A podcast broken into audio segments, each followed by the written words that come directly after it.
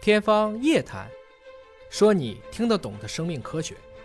欢迎您关注今天的《天方夜谭》，我是向飞，为您请到的是华大基因的 CEO 尹烨老师。尹烨老师好，哎，小飞同学好。又到了我们的互动问答的环节，网友朋友们通过留言，我们挑选出了一些问题啊。过往就过了，这位朋友询问，他是一个戏曲的演员，唱腔声音有一些哑了，声带能通过手术来改善吗？ 啊、有这么干的，嗯但是结果呢，我听过是两种情况都有，有的是改的更不好了。嗯向飞，你是播音系 的，这问问到我的专业了，对，啊 这哎我来回答一下，嗯如果是声带小节病变，这可以手术；但如果说你想改变你的声带的构造，这目前我所知的啊是不行的，做不到的。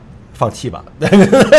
如果是年龄有些大了，声音沙哑那是正常的， 那可能预示着你的职业生命结另束了。另外另外每一个人也不一定啊，有些人这不就是专门是凭他的嘶哑的嗓音来征服大家的吗？嗯啊，唱出自己的特点。对你像那什么张火丁啊，啊你最后专门唱出了一个派别。张火丁是谁啊？京剧大家啊好呀好，京剧大家，啊，所以就是你如果能够结合自己嗓音特点，开创一个新的门派，也是一个不错的事儿啊。涛哥询问说：“尹老师啊，本人第二个孩子明年四月份就要出生了，嗯那么他对于脐带血啊、脐带呀、胎盘呐，存哪个更有价值？请您给指导指导。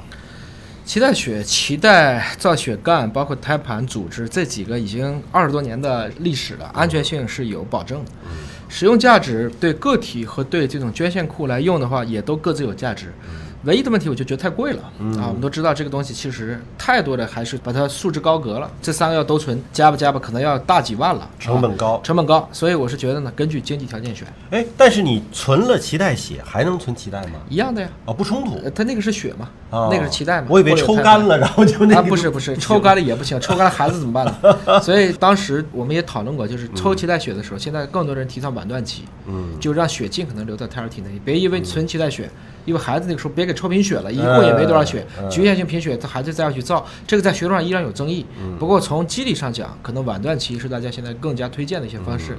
我为什么说看经济条件来定呢？因为现在的间充质干细胞已经百分之九十七、九十八可以替代这个功能了。嗯就真到了那个时候，比如说要治白血病，以前没有办法，现在拿出来基因编辑，其实也 OK，这是个小概率事件，就更像一个保险行为。对。所以这几个综合考虑吧，我是觉得有钱去存没什么问题，没有钱不用一定去，我就要花这个钱去做这个事。您用保险一形容，大家可能就明白了，嗯对吧？你经济条件好，我买一个这个百万的保险，对吧？我经济条件不好，买个一万的保险啊，这反正都是以防不时之需。幺三九尾号呢是 GHP 啊，询问说尹老师啊，我们常见的芦荟有毒性吗？他最近看到个文章说啊，芦荟用量过多会导致中毒。他自己查了一下，说很多文章说芦荟是没有毒的呀，还能吃呢，还能够美容呢。他平时长痘呢，会用芦荟来擦脸，没发现不良反应啊。到底芦荟有没有毒？所有的东西都有一个量的问题，有个剂量啊，有个剂量问题。我们一般认为芦荟是无毒的，但是芦荟有过敏反应的。嗯，所以有些人擦了芦荟，非但不会平抑他的皮肤过敏症状，反而会加重。它不是中毒了，它是过敏。过敏啊，这个要根据自己的情况来。有些人可能抹黄瓜都过敏，就是每人体质它确实还是不一样的。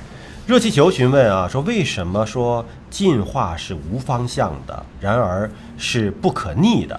无方向可以理解啊，但为什么不可逆呢？会不会当具备某种特定条件的时候呢，进化就可逆了呢？这就是返祖了，回去人能不能退回成猴子？我觉得这个要这么去理解啊，现在也也有争论。嗯，首先这个词 evolution 我们多次讲的不叫进化，叫演化。演化嗯达尔文学说的1.0水平是认为，首先进化是无方向的，嗯，但无方向是一个绝对的理想状况。嗯，他就认为这个演化是向着各个方向都可以去走的。嗯，我们认为是360度，它是辐射状演化，就是意思是往哪个角度都行。就它的突变并没有什么说我定向性突变，前提是它的环境是绝对均匀的、不变的。呃，而实际上，在历史的这个变革当中，环境一定是变的，所以整个演化一定是有方向的。这就是达尔文二点零的水平，认为达尔文一点零是在一个相当于永动机模型下发现的一种情况，它不可能出现这个环境永远不变。实际上，在环境改变的时候，我们一般以前也会讲基因漂变呐、就短期内一个有用的基因突然在一个群体去扩张了，这本身实际上是一种定向。啊它和环境有一个互作的关系。没错，和它的环境和它的选择压力，包括中性突变理论，现在基本上也被很多人去 challenge，就嗯等于说我们过去的分子遗传有大量的基本的原理都要被摧毁了。这是现在说的一部分内容。嗯哎那能不能退回去呢？就是、哎这就是我说的第二个问祖先回去了。在过去的达尔文的理论上，有一个是这么去理解的：当我们已经产生出来了一种功能，嗯，那么这个功能在一定的条件下，它有优势，它就会持续地保持，而不会向后去变化。嗯但是到今天为止，我们发现这不对的。你比如说，我们拿以肺癌举例子，嗯这个 E EGFR 肺小细胞肺癌当中的腺癌，最开始突变了，上一代 E EGFR 药物，嗯，耐药以后上二代，二代以后上三代，三代再上之后，它又回到一代去了，它就变成一个哦循环的一个演化了。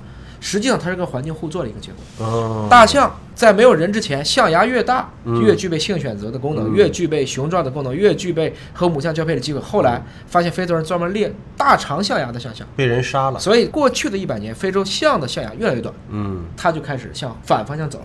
所以最终它还是一个矛盾和之间的一个关系。所以还是和环境周边互作的一个结果。我再把这个问题推到技术理论上，因为大家认为人类史是一直好像都是在周期论。嗯，所谓人类从历史当中学到的唯一教训是，人类从历史中没有学 到任何教训。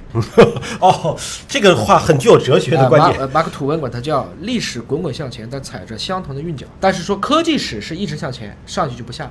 但现在也有人提出，有人问爱因斯坦，第二次用了原子弹，第三次这弹拿什么打？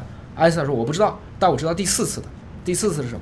毁灭了吗？木棍儿和石头，哦，我们就回回去了。。科技史也能回去。当你把一个文明消灭了以后，我们又回去了。所以就看以多长的尺度去理解这个问题。他这个问的是个纯理论的东西，所以我给他解释的就按纯理论的角度去理解，哎，这个听完了之后觉得挺伤感的。啊 那就是这个样子啊。对人类的滚滚向前的历史发现啊，达不到这个水车轮平，咱们还配叫天方夜谭转过来吗了？又回来了。是。 好，感谢朋友们的关注。那么想了解更多生命科学知识，有更多的疑问，依然可以通过我们节目下方的平台留言，我们会定期的搜集整理大家的问题，请野老师分析和解答。下期节目时间我们再会。